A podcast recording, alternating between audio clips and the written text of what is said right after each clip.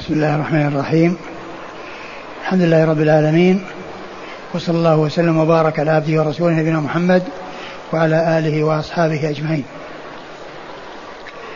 أما بعد فقد تكلمت في الدرس الماضي على الأربعة الأحاديث الأولى من الأحاديث الثمانية التي زادها الحافظ بن رجب رحمه الله على الاثنين وأربعين حديثا للإمام النووي رحمه الله وقد جرى الكلام على الأحاديث الأربعة الأولى من الثمانية ونتكلم في هذا الدرس إن شاء الله على الأربعة الباقية التي هي نهاية الخمسين والتي آه، آه، كتب الحافظ بن رجب التي أضافها بن رجب إلى الأربعين وشرحها في كتابه الحافل العظيم الذي سماه جامع العلوم والحكم في شرح خمسين حديثا من جوامع الكلم.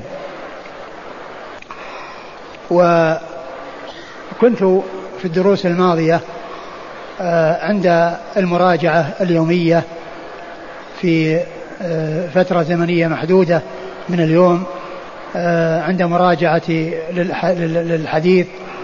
كنت كان يحصل التحرير للكلام على الحديث حتى لا يحتاج بعد ذلك إلى التفريغ والكتابة من جديد.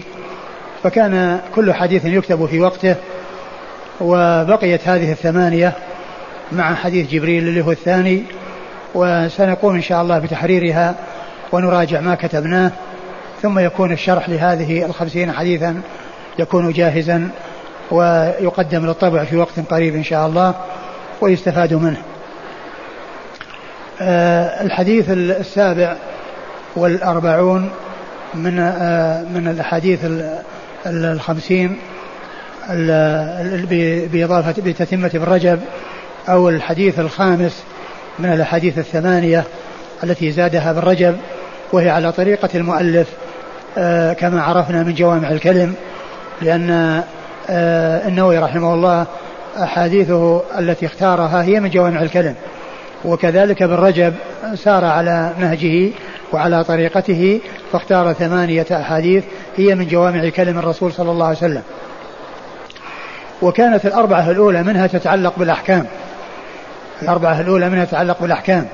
وأما الأربعة الأخيرة التي نتكلم عليها اليوم تتعلق بالأخلاق والآداب. و وقد مر في الدرس الماضي الكلام على الأربعة المتعلقة بالأحكام وهو وهي حديث الحق الفرائض بأهلها فما أبقت الفرائض فلأولى رجل ذكر وحديث الرضاعة تحرم ما تحرم الولادة وحديث أن الله حرم ورسوله حرم بيع الخمر والميتة والخنزير والأصنام إلى آخر الحديث وحديث آه، كل ما كل مسكر حرام. ثم بعد ذلك الحديث الخامس من هذه الأحاديث الثمانية حديث المقدام ابن معدي كرب رضي الله تعالى عنه قال سمعت رسول الله صلى الله عليه وسلم يقول ما ملأ آدمي وعاء شر من بطن بحسب آه، بحسب امرئ أكلات يقيمن صلبه فإن كان لا محالة فثلث لطعامه وثلث لشرابه وثلث لنفسه. قال رواه آه رواه ابن ماجه. رواه الإمام أحمد والترمذي والنسائي وابن ماجه. وقال الترمذي حديث حسن. وقال الترمذي حديث حسن. يعني ذكر تخريجه عن الإمام أحمد وعن ثلاثة من أصحاب السنة الأربعة الذين هم سوى من عدا الإمام أبي داود رحمه الله تعالى الجميع. وقال الترمذي حديث حسن. وكان من طريقة الإمام النووي رحمه الله عندما يخرج الأحاديث يقول رواه فلان وفلان يعبر برواه. وأما الحافظ بن رجب فإنه يعبر بخرجه وأحيانا يعبر برواه. ولا فرق بين خرجه ورواه ليس هناك فرق بين خرجه ورواه. المعنى واحد سواء قيل خرجه فلان أو رواه فلان يعني وهو المقصود بالمؤلف الذي آه آه الذي آه آه أسند الأحاديث في كتابه منه إلى رسول الله صلى الله عليه وسلم سواء عبر عنه بالتخريج أو الرواية بأن قيل خرجه فلان أو رواه فلان لا فرق بين هذا وهذا. آآ آه، آآ آه، الإمام النووي التزم رواه وأما ابن رجب فإنه آه، أكثر هذه الأحاديث الثمانية أتى به بخرجه وبعضها أتاه أتى به برواه. وكما عرفنا لا فرق بين هذا وهذا. قوله صلى الله عليه وسلم ما ملأ آدمي وعاء شرا من بطن الوعاء هو الظرف الذي توضع فيه الأشياء والبطن هو الذي يوضع فيه الطعام وإذا أكثر منه حتى صار تخمة فإنه يصير, يصير ضررا ويصير شرا على صاحبه وذلك لما ينتج عنه من الكسل ومن الخمول والفتور وما يحصل عنه أيضا من الأمراض والأمور المنغصة التي تحصل للإنسان. فإن كل هذا يحصل نتيجة للتخمة ولكثرة الأكل الذي ينشأ عنه هذه الأمور المضرة. ثم إن النبي الكريم صلى الله عليه وسلم بعد أن بين أن وعاء البطن هو شر وعاء يملأ أرشد عليه الصلاة والسلام إلى الطريقة المثلى والذي الذي هو الذي فيه الكفاية أرشد إلى ما فيه الكفاية فيما يتعلق بالأكل.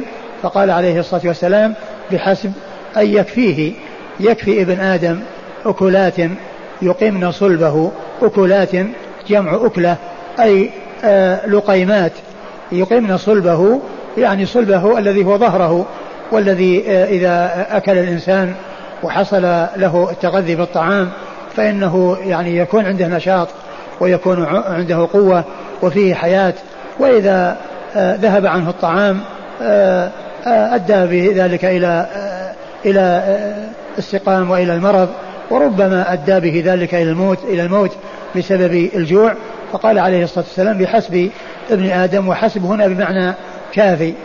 الحسب هنا بمعنى الكافي يا أيها النبي حسبك الله ومن اتبعك من يعني كافيك. كافيك وكافي من اتبعك من المؤمنين. وقد مر بنا آه، في الحديث الماضي حديث أبي هريرة بحسب امرئ من الشر أن يحقر أخاه المسلم يعني حسبه من الشر ويكفيه من الشر أن يحقر أخاه المسلم. لو لم يكن عنده من الشر إلا هذا لكان كافيا. فكيف وإذا كان عنده شرور أخرى فإن ذلك شر إلى شر وضرر إلى ضرر. بحسب ابن آدم أكلات يقيمن صلبه. ثم إن النبي صلى الله عليه وسلم أرشد إذا كان الإنسان لم يكتفي بهذه الأكلات التي يحصل بها إقامة الصلب فإنه يصير إذا كان ولا محالة وإذا كان ولا بد فإنه يصير إلى هذه القسمة الثلاثية التي يكون فيها يكون فيما يودع في البطن وما يصير في البطن وهي أن يكون ثلث لطعامه وثلث لشرابه وثلث لنفسه. ما يكون آه، الطعام والشراب للبطن كاملا ثم النفس؟ يعني لا يبقى له مجال ولا يبقى له محل بسبب الامتلاء وبسبب التخمة وإنما يكون فيه مجال بحيث أن الإنسان إذا إذا استعمل الثلثين ثلثا للطعام وثلثا للشراب يكون بعد ذلك فيه مهلة فيه فيه فسحة وفيه مجال للتنفس بخلاف إذا حصل امتلاء فإنه لا يستطيع التحرك ولا يستطيع أن يمشي ولا يستطيع الحركة وإنما آه، آه، تنفسه آه، لا يكون له مجال من جهة امتلاء البطن والتنفس السليم الذي يكون فيه السلامة وفيه الراحة والطمأنينة هو الذي يكون البطن غير ممتلئا يكون البطن غير ممتلئا. فلهذا الرسول صلى الله عليه وسلم قسم الناس إلى إلى يعني ثلاثة أحوال. القسم الأول هو كون كونه يعني آه، يملأ بطنه وبذلك يكون تعرض لأسباب الأمراض وللأسقام وتعرض أيضا للكسل والخمول والحالة الثانية أن يأتي بالطريقة التي فيها الكفاية وهي الأكلات التي يقيمن صلبه وإذا كان ولا بد فهناك شيء بين هذه الكفاية وبين الامتلاء وهو أن يكون الثلث يكون الثلثان البطن يكون فيه الثلثان ويبقى ثلث ويبقى ثلث يكون فيه مجال للتنفس. فهذا هديه صلى الله عليه وسلم في هذه في في هذا الأدب فيما يتعلق بالمآكل والمشارب صلوات الله وسلامه وبركاته عليه. ثم بعد ذلك الحديث الذي يليه وهو حديث آه، آه، حديث حديث عبد الله بن عمرو بن العاص رضي الله تعالى عنهما عن النبي صلى الله عليه وسلم أنه قال أنه أن النبي صلى الله عليه وسلم قال أربع من كن فيه كان منافقا ومن كانت فيه خصلة منهن كانت فيه خصلة من النفاق حتى يدعها إذا حدث كذب وإذا وعد, وعد أخلف وإذا خاصم آه، فجر وإذا عاهد غدر. فهذه أربع خصال إذا اجتمعت في الإنسان آه، صار منافقا وإذا وجدت فيه واحدة منهن كانت فيه خصلة من النفاق. خصلة من النفاق. اجتماع هذه الأربع يكفي بأن يوصف الإنسان بأنه منافق. وإذا وجد واحدة منهن يكون فيه خصلة من هذه الخصال الأربع التي هي النفاق. والنفاق هنا المراد به النفاق العملي وليس النفاق الاعتقادي. النفاق العملي الذي لا يخرج من الملة. والنفاق الاعتقادي هو هو النفاق المخرج من الملة والذي أصحابه مخلدون في النار كما قال الله عز وجل إن المنافقين في الدرك الأسفل من النار. فأقرب الأقوال في آه، معنى النفاق هنا أنه النفاق العملي الذي هو إخلاف الوعود والفجور في المخاصمة وكذلك الغدر عند المعاهدة والحديث يعني في الكذب. وهذه الخصال المطلوب من المسلم أن يكون متحليا بضدها فيكون عند عند الحديث يكون صادقا فلا يقدم على الكذب ولا يحدث صاحبه بما هو كذب وإنما يحدث بالصدق ويكون من أهل الصدق ويحذر أن يكون من أهل الفجور ومن أهل الكذب بل يكون صادقا في كلامه آه، يحدث بما هو صدق وإذا وإذا لم يحدث بما هو صدق فإنه يمسك. كما قال عليه الصلاة والسلام من كان يؤمن بالله واليوم الآخر فليقل خيرا أو ليصمت فإن الخير هو الصدق آه، وأما الكذب فإن الإنسان يبتعد عنه ولا يكون متصفا به ولا يحدث الناس إلا فيما هو صدق ولا يحدث الناس بالكذب بل يحذر من الكذب ويكون بعيدا منه. إذا حدث كذب وإذا وعد أخلف وإذا وعد أخلف. يعني وهذا يكون في من يعد وفي نيته أنه يخلف في نيته أنه يخلف يعني غير صادق في وعده. هو يعد الناس وفي نيته وفي باطنه أنه لا يريد أن يفي فهذا هو الوصف, الوصف المذموم. وأما إذا وعد الإنسان وهو يريد أن يخلف ثم حصل له مانع يمنعه من ذلك وحصل له أشياء تحول بينه وبين تنفيذ ما وعد فإن هذا لا يكون آثما وإنما الآثم هو الذي يكون من شأنه أنه يعد وهو غير صادق في وعده هو غير صادق في وعده يكون الذي وعد يعني آه، على على استشراف وعلى تطلع وطمع في حصول الموعود الموعود به وهو من أول الأمر عنده الارتياح وعنده الطمأنينة لأنه آه، قد وعد شيئا يفرح بحصوله له وهذا الواعد الذي وعده آه، يبطن من حين الوعد ومن أول وهلة أنه لا يفي فيكون بذلك أساء إليه من أول وهلة حيث أدخل عليه السرور ثم بعد ذلك جعله يظهر بالخيبة في النهاية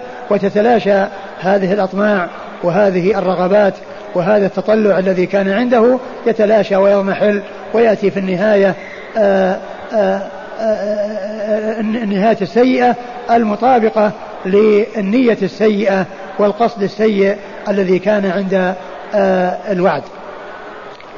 وإذا وعد أخلف وإذا خاصم فجر. إذا خاصم فإنه لا يتحاشى في الكلام بل يزيد في الكلام ويعني يتكلم بالكلام الباطل في حال الخصومة. وإنما على الإنسان أن يمسك لسانه وعند عند عند عند الخصام مع أحد وعند الخلاف مع أحد. يمسك لسانه فلا يتعدى ولا يتجاوز ولا يتكلم إلا بما بما هو خير. ولا يتكلم بشيء آآ آآ تصل إليه مضرته بل آآ كلامه يعني يكون باعتدال ويكون بتوسط ولا يتجاوز الحد إلى أن يكون ظالما لمن يحدثه ومن يخاصمه فيكون فاجرا بالخصومة والفجور هو الميل عن الحق مع الاحتيال عليه. ثم قال وإذا عاهد غدر إذا أعطى العهد والميثاق فإنه يغدر ولا يفي بعهده. والله تعالى يعني أمر بذلك وسنة الرسول صلى الله عليه وسلم جاءت بذلك وهذه أربع خصال إذا وجدت في إنسان فإنه فإنه يكون ابتلي بالنفاق العملي وإن وجد فيه واحدة منهن فإنه يكون فيه خصلة من خصال من خصال النفاق العملي. ثم بعد ذلك الحديث الحديث السابع من الحديث الثمانية وحديث عمر بن الخطاب رضي الله تعالى عنه عن النبي صلى الله عليه وسلم أنه قال لو أنكم توكلون على الله حق توكله لرزقكم كما يرزق الطير تغدو خماصا وتروح بطانا. لو أنكم توكلون على الله حق توكله لرزقكم كما يرزق الطير تغدو خماصا وتروح بطانا. هذا فيه بيان أن الإنسان عليه أن يكون متوكلا معتمدا على الله في جميع شؤونه مع أخذه بالأسباب الشرعية والأسباب المشروعة التي شرعها الله عز وجل. فلا يكون متوكلا بدون الأخذ بالأسباب وإنما يكون متوكلا مع الأخذ بالأسباب. لأن لأن الرسول الكريم صلى الله عليه وسلم آه، أرشد إلى الاثنين جميعا بقوله في الحديث الذي رواه مسلم في صحيحه عن أبي هريرة رضي الله عنه قال عليه الصلاة والسلام المؤمن القوي خير وأحب إلى الله من المؤمن الضعيف وفي كل خير احرص على ما ينفعك واستعن بالله. احرص على ما ينفعك واستعن بالله. فقول احرص على ما ينفعك هذا أخذ بالأسباب. واستعانة بالله توكل على الله عز وجل وطلب المعونة منه. فيكون الإنسان جمع بين الأخذ بالأسباب والاعتماد على مسبب الأسباب وهو الله سبحانه وتعالى. فإن الأسباب إذا لم يشأ الله أن تكون مفيدة فإنها لا لا يحصل الإنسان من ورائها فائدة. ولكنها تكون مفيدة بتوفيق الله عز وجل وإعانته وتسديده وتوفيقه فعند ذلك ينفع السبب وينتهي إلى حصول المسبب. وإلا فإن مجرد الأسباب في حد ذاتها دون أن ينضاف إليها عون الله وتوفيق الله وتسديد الله فإنها لا تنفع. وإنما الإنسان عليه أن لا يعتمد على الأسباب وإنما يأخذ بها ولا يعتمد عليها ولكن يعتمد على مسببها. الذي هو الله سبحانه وتعالى والذي هو النافع الضار الذي لا مانع لما أعطى ولا معطي لما منع. وكما جاء في الحديث عن النبي صلى الله عليه وسلم وهو الحديث التاسع عشر من الأحاديث الأربعين حديث وصية النبي صلى الله عليه وسلم لابن عباس واعلم أن الأمة لو اجتمعوا على أن ينفعوك بشيء لم ينفعوك إلا بشيء قد كتبه الله لك ولو اجتمعوا على أن يضروك لم يضروك إلا بشيء قد كتبه الله عليك. رفعت الأقلام وجفت الصحف. وفي هذا الحديث يقول صلى الله عليه وسلم لو أنكم توكلون على الله حق توكله لرزقكم كما يرزق كما يرزق الطير. ثم بين كيف يكون رزق الطير فقال تغدو خماصا وتروح بطانا فالطير لا تجلس في أوكارها تنتظر شيئا يأتيها وإلا ماتت وهلكت وإنما شأنها أنها, أنها يوجد منها أسباب يوجد منها أسباب وهي أنها تأخذ بالأسباب وتذهب في الصباح خاوية البطون خامصة البطون خماصا يعني آه يعني ليس في بطونها شيء ثم ترجع بطانا أي ممتلئة البطون. فهي قد أخذت بالأسباب. فأنتم آه عليكم أن تأخذوا بالأسباب وأن تتوكلوا على الله سبحانه وتعالى. لا أن تأخذوا بالأسباب ولا ت... لا أن تتوكلوا على الله عز وجل بدون أخذ بالأسباب لأن الأخذ بالأسباب والاعتماد عليها والغفلة عن الله عز وجل هذا من أخطر الأشياء وهو شرك في التوحيد لأن هذا غفلة عن الله عز وجل واعتقاد أن الأسباب هي بطبيعتها يعني تنفع وتضر وإنما هي لا تنفع ولا تضر إلا إذا جعلها الله نافعة وجعلها ضارة. فالأخذ بالأسباب شرك في التوحيد ومحو الأسباب أن تكون أسبابا نقص في العقل نقص في العقل. الإنسان الذي الذي يقول أنا إذا الله كاتب لي شيء فأنا لا أفعل أسباب. إذا الله كاتب شيء يأتيني. يمكن يعني أن يقول الإنسان أنا لا الولد لا يأتي إلا عن طريق الزواج. لكن أنا إذا الله كاتب لي ولد يأتيني ولو ما تزوجت هذا نقص في العقل. لأن الولد ما يأتي إلا عن طريق الزواج. ما يأتي إلا بفعل الأسباب بطريق الزواج أو التسري. والذين هم لفروجهم حافظون لا على أزواجهم وما ملكت أيمانهم فإنهم غير ملومين. فمن ابتغى وراء ذلك فأولئك هم العادون. وإذا فالأخذ بالأسباب لا ينافي التوكل والمطلوب من الإنسان أن يأخذ بالأسباب لكن لا يعتمد عليها ولا يقول أنها كل شيء وإنما يأخذ بما هو مشروع الأسباب المباحة ولا يأخذ ولا يجوز له أن يأتي بالأسباب المحرمة وإنما يأخذ بالأسباب المباحة التي توصله إلى الرزق وتوصله إلى ما يريد من الخير لكن آه، دون أن يعتمد عليها وإنما يعتمد على الله عز وجل. ولهذا جاء في حديث الرجل الذي قال أعقل ناقتي أم أم أدعها وأتوكل؟ فقال عليه الصلاة والسلام اعقلها وتوكل. قال عليه الصلاة والسلام اعقلها وتوكل. يعني خذ بالأسباب وتوكل على الله عز وجل. خذ بالأسباب وتوكل على الله عز وجل.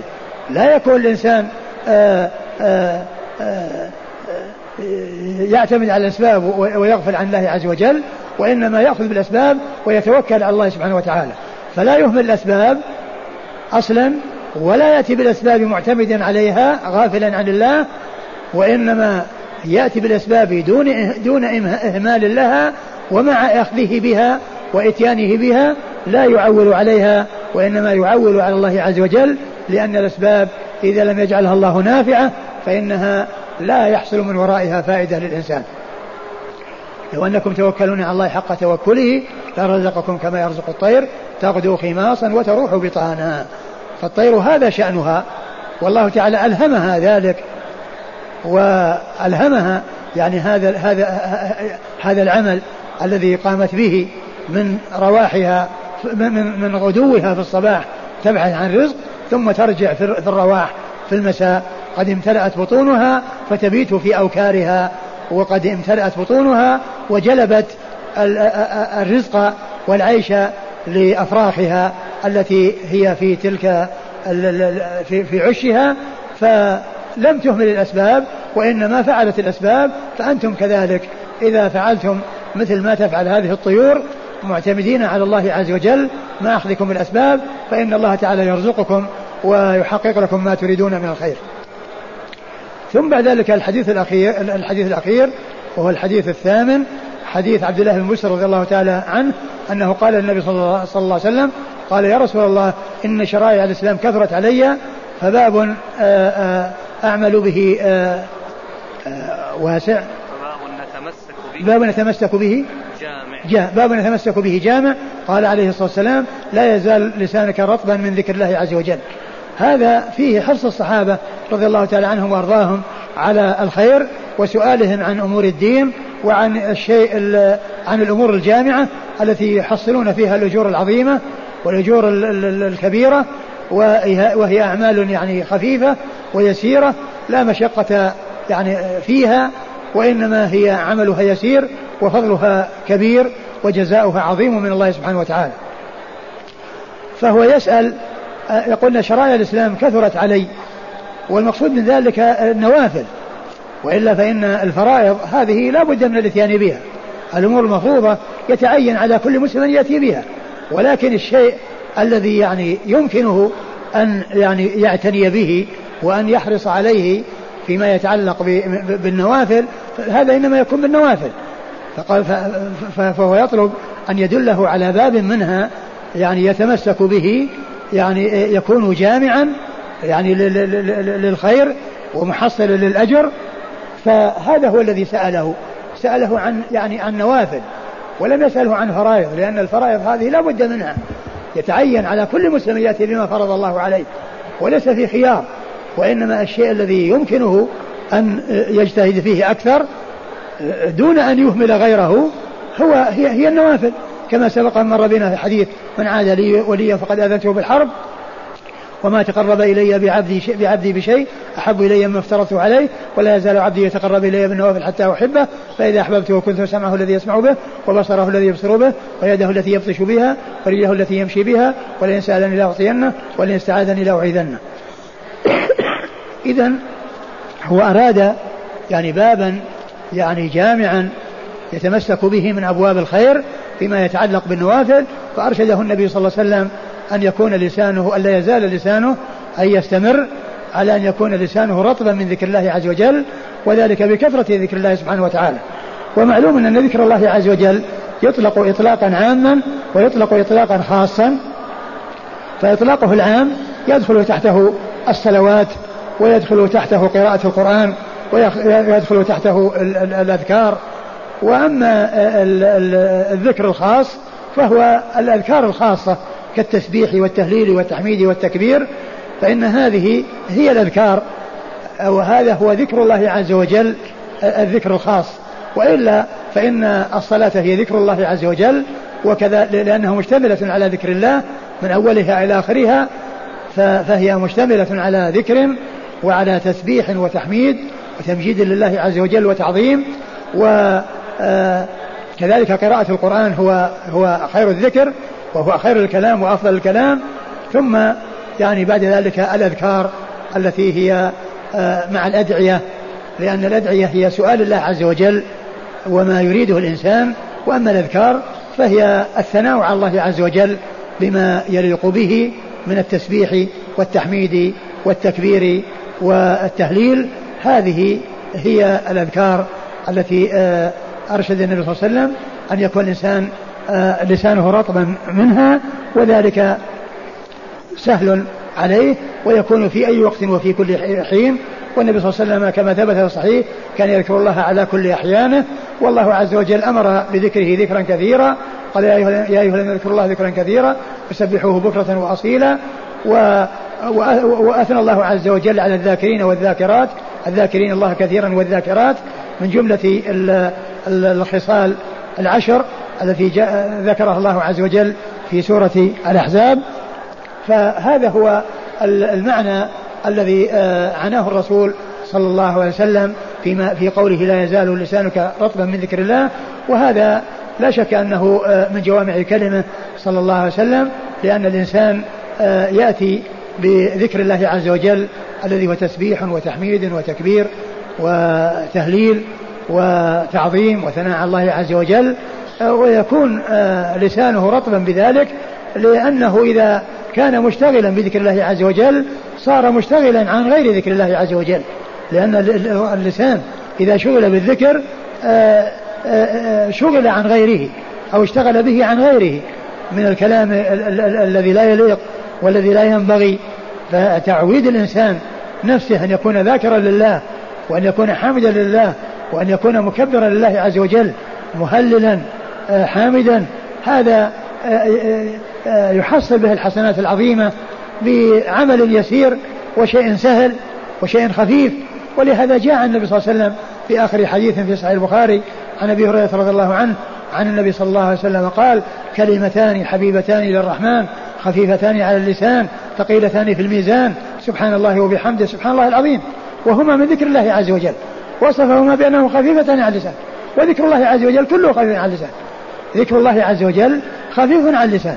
واللسان إذا ما شغل بالخير انشغل بالشر. اللسان اللسان إذا ما شغل بالخير انشغل بالشر. فأرشد النبي صلى الله عليه وسلم إلى هذا إلى إلى هذا العمل العظيم الذي هو إدامة ذكر الله وكثرة ذكر الله سبحانه وتعالى. وهذا يكون من الإنسان وهو آه، ماش وقائم وقاعد ومضطجع. وفي جميع أحواله وذلك سهل عليه لأنه لا يحتاج إلى كلفة ولا يحتاج إلى مشقة. ما في إلا تحريك اللسان بخير يعود على الإنسان بخير والحسنة بعشر أمثالها إلى سبعمائة ضعف إلى أضعاف كثيرة. وبهذا نكون انتهينا من الأحاديث الأربعين أو الاثنين والأربعين التي آه، آه، جمعها الإمام النووي رحمه الله. المتوفى سنة 676 ثم الثمانية التي أضافها إلى آه، حديث التي جمعها النووي ثمانية التي جمعها الحافظ بن رجب وأضافها إليها وهو متوفى سنة 795 والحمد لله رب العالمين وصلى الله وسلم وبارك على عبده ورسوله نبينا محمد وعلى آله وأصحابه أجمعين. وبذلك نتوقف عن التدريس ونعود إليه إن شاء الله في اليوم التاسع والعشرين من الشهر القادم آه، حيث آه، نبدأ بالكلام أو بشرح آه، كتابين لإمامين من الأئمة المتأخرين وهما من أهل اليمن وهما تطهير الاعتقاد للصنعاني وشرح الصدور للشوكاني ونسأل الله عز وجل أن يوفقنا جميعا لتحصيل العلم النافع وأن يوفقنا للعمل الصالح إنه سبحانه وتعالى جواد كريم وصلى الله وسلم وبارك على عبده ورسوله نبينا محمد وعلى آله وأصحابه أجمعين.